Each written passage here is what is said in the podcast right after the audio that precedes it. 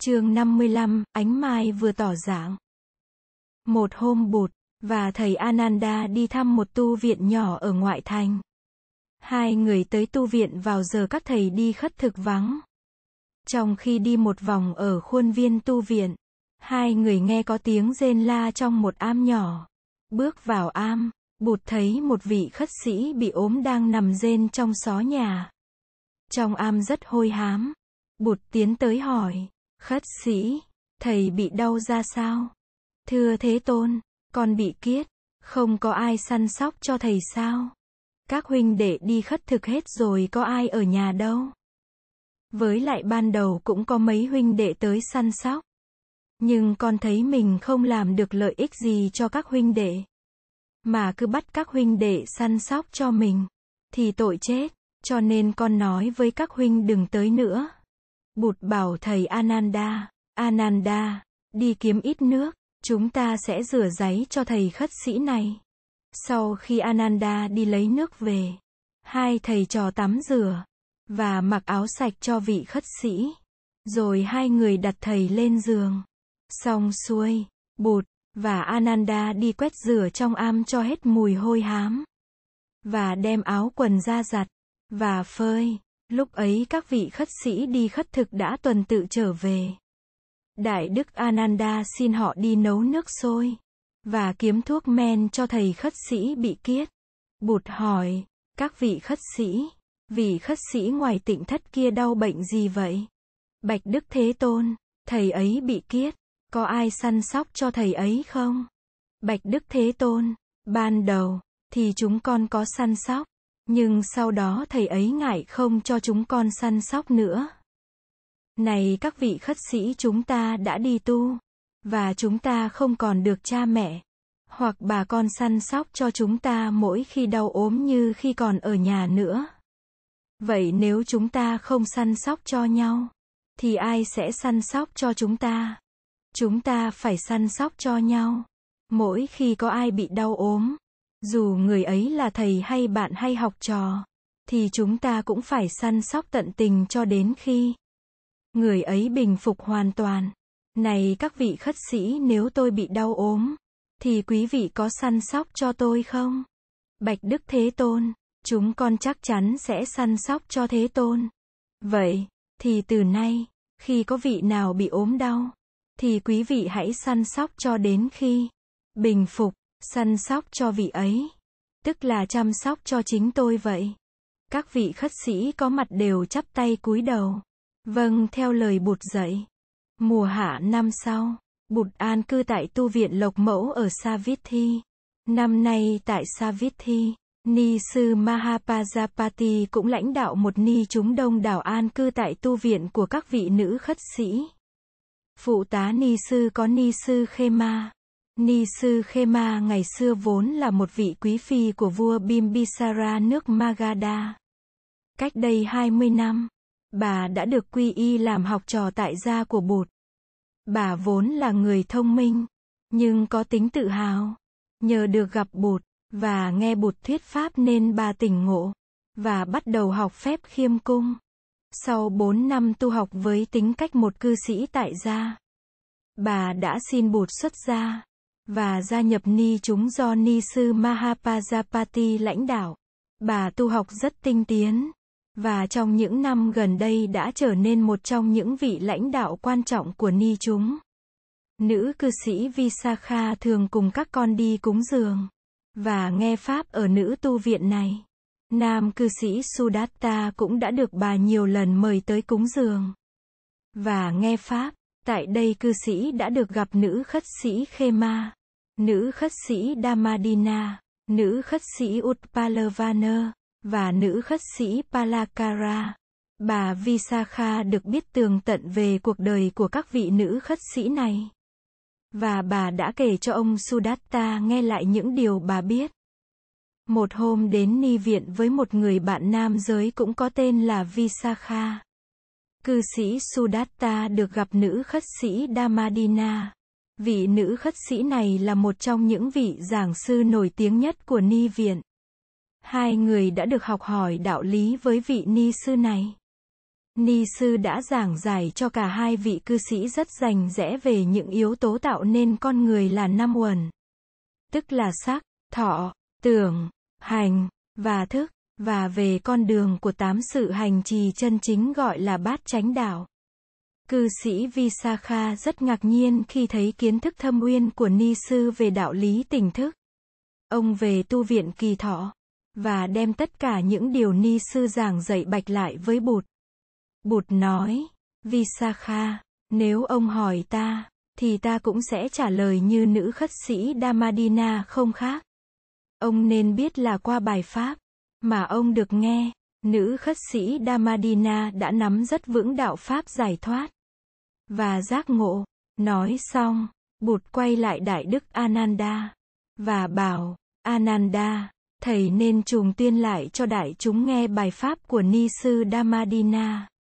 Bài pháp này là một bài pháp quan trọng. Bên cạnh Ni sư Damadina, còn có Ni sư Bada Kapilani là một vị nữ khất sĩ cũng nổi tiếng thông tuệ về giáo lý. Hai ni sư này thường được các giới cư sĩ thỉnh cầu đến thuyết pháp tại nhiều địa điểm trong xứ. Câu chuyện về nữ khất sĩ Patakara là một câu chuyện rất thương tâm. Patakara là con gái một người rất giàu có ở Savithi. Bố mẹ của Patakara giữ con kỹ lắm, không bao giờ cho con gái đi ra ngoài đường. Cả ngày Patakara bị nhốt trong nhà, và vì thế không được gặp ai. Đến tuổi dậy thì, cô đem lòng thương một người con trai giúp việc trong nhà.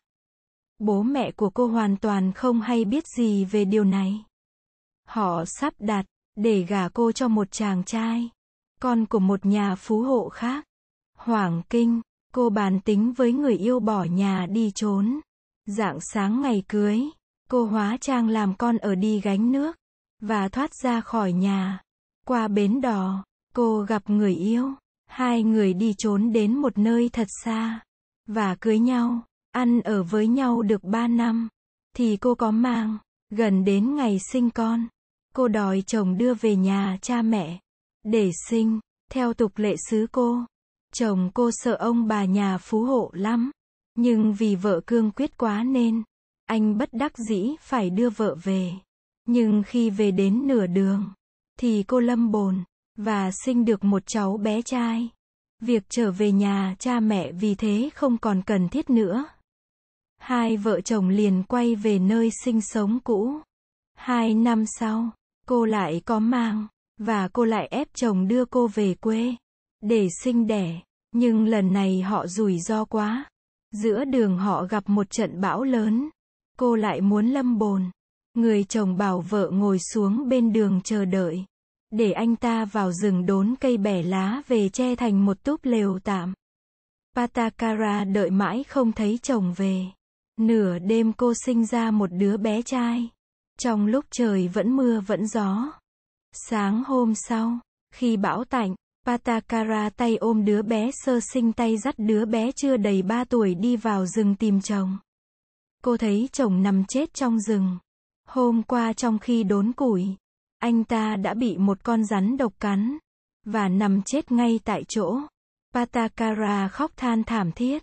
Rồi cô ẵm dắt con ra đi, tìm về nhà cha mẹ. Cô đi mãi cho đến khi gặp một dòng sông. Mực nước sông lên cao vì mưa gió đã kéo dài hơn một đêm một ngày. Không biết làm sao, cô mới dặn đứa con ba tuổi đứng chờ cô bên này sông để cô ẵm đứa bé sơ sinh sang bên kia sông trước. Bằng hai tay, cô nâng đứa bé lên quá đầu, và lội qua sông, tới giữa dòng, một con chim ưng xà xuống, và cắp đứa bé bay đi. Patakara hoảng hốt la lớn lên, để con chim ưng sợ, mà buông đứa bé, ai ngờ tiếng kêu của cô vọng tới sang bờ phía sau. Và em bé ba tuổi, tưởng mẹ gọi mình, Vội vã lội xuống nước chạy theo. Con chim ưng cắp đứa bé sơ sinh bay xa rồi. Patakara không làm gì được nữa. Ngoái nhìn lại bờ bên nọ cô thấy đứa con trai ba tuổi của cô đã lội xuống nước. Hoảng kinh, Patakara la lên, và nhòi mình trở về bờ bên nọ, để cứu con, nhưng chậm mất rồi. Đứa bé đã bị dòng nước cuốn đi mất. Qua tới bờ bên kia, Patakara kiệt sức, cô không còn khóc được nữa. Cô nằm trên bờ sông lâu lắm mới lấy lại được chút sức lực. Rồi cô tìm đường lần hồi về Savithi. Về tới Savithi cô được tin là ngôi nhà của cha mẹ cô đã bị trận bão ngày hôm kia xô ngã. Và cả cha lẫn mẹ cô đều bị đè chết trong ngôi nhà sụp đổ. Ngày hôm cô về tới là ngày người ta đưa xác ông bà lên giàn hỏa. Chưa bao giờ, mà nhiều biến cố khổ đau dồn về một lúc trên một con người như thế. Patakara ngã quỵ bên lề đường. Cô không còn muốn sống nữa. Những người qua đường ghé lại thăm hỏi. Và đưa cô về tu viện Zetevana gặp Bụt. Bụt nhờ các vị nữ cư sĩ đưa Patakara đi tắm rửa. Và lấy áo quần khô.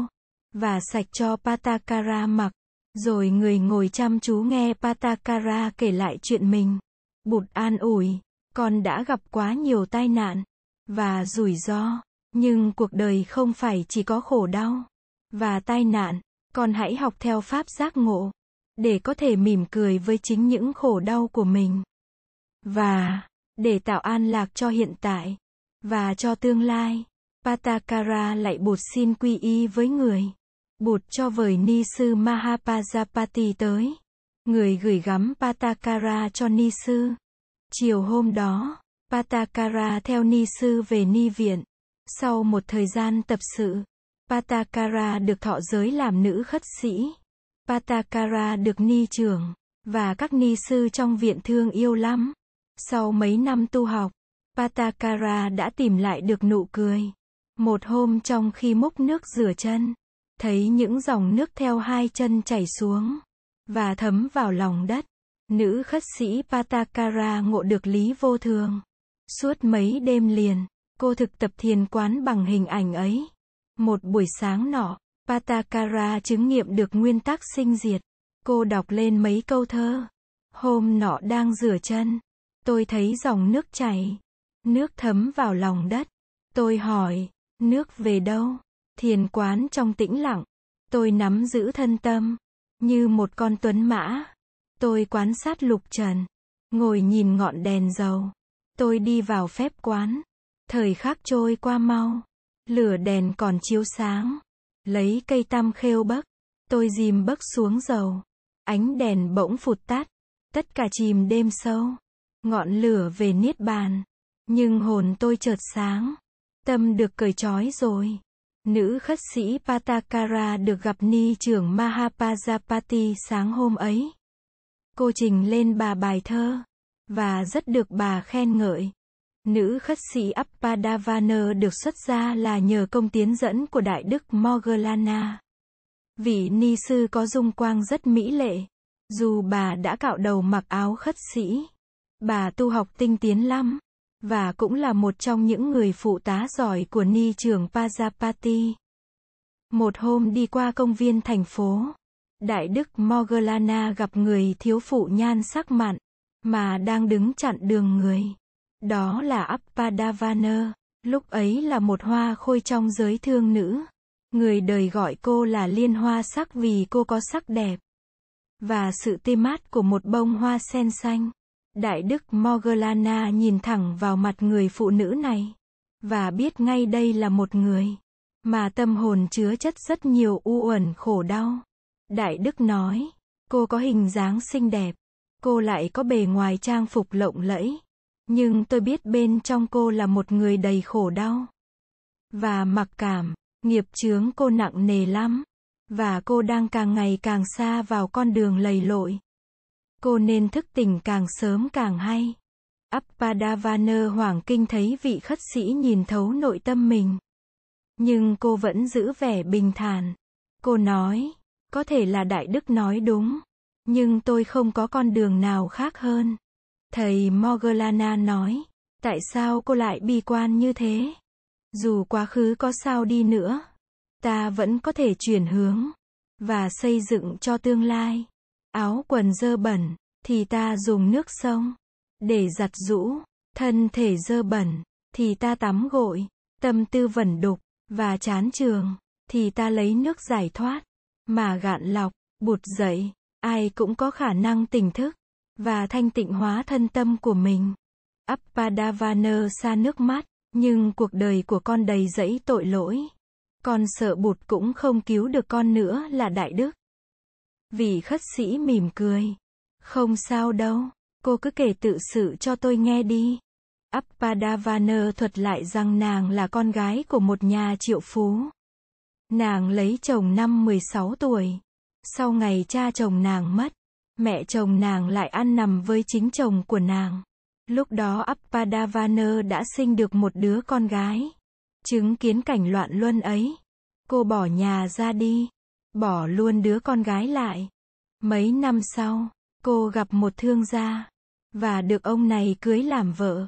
Một thời gian sau, cô nghe nói chồng cô có mua về một nàng hầu, và đem giấu giếm ở một ngôi nhà cách biệt ngoài thành phố. Cô tìm đến đánh ghen, thì phát giác ra rằng đó, chính là con gái năm xưa của cô. Đau xót vô cùng, cô đem lòng thù hận trời đất, và con người, cô không còn tin được ai, và thương được ai nữa. Cô theo nghề kỹ nữ, cô chỉ cần tiền bạc, đồ trang sức, và một nếp sống vật chất dư giả. Nên cô đã có ý định chinh phục cả những vị khất sĩ. Đó là vì cô muốn trả thù con người. Và chửi thẳng vào mặt cái đạo đức giả của con người. Nói tới đó, liên hoa sắc úp mặt trong hai tay. Và khóc, đợi Appalavanner khóc cho thỏa thuê xong. Đại đức Morgana mới bắt đầu dạy đạo cho cô. Rồi thầy đưa cô về gặp Bụt. Bụt an ủi Appadavana, và cho phép cô đi về ni viện tập sự tu học dưới sự hướng dẫn của ni sư Gotami. Chỉ trong vòng 4 năm, Appadavana đã trở nên một vị ni sư gương mẫu.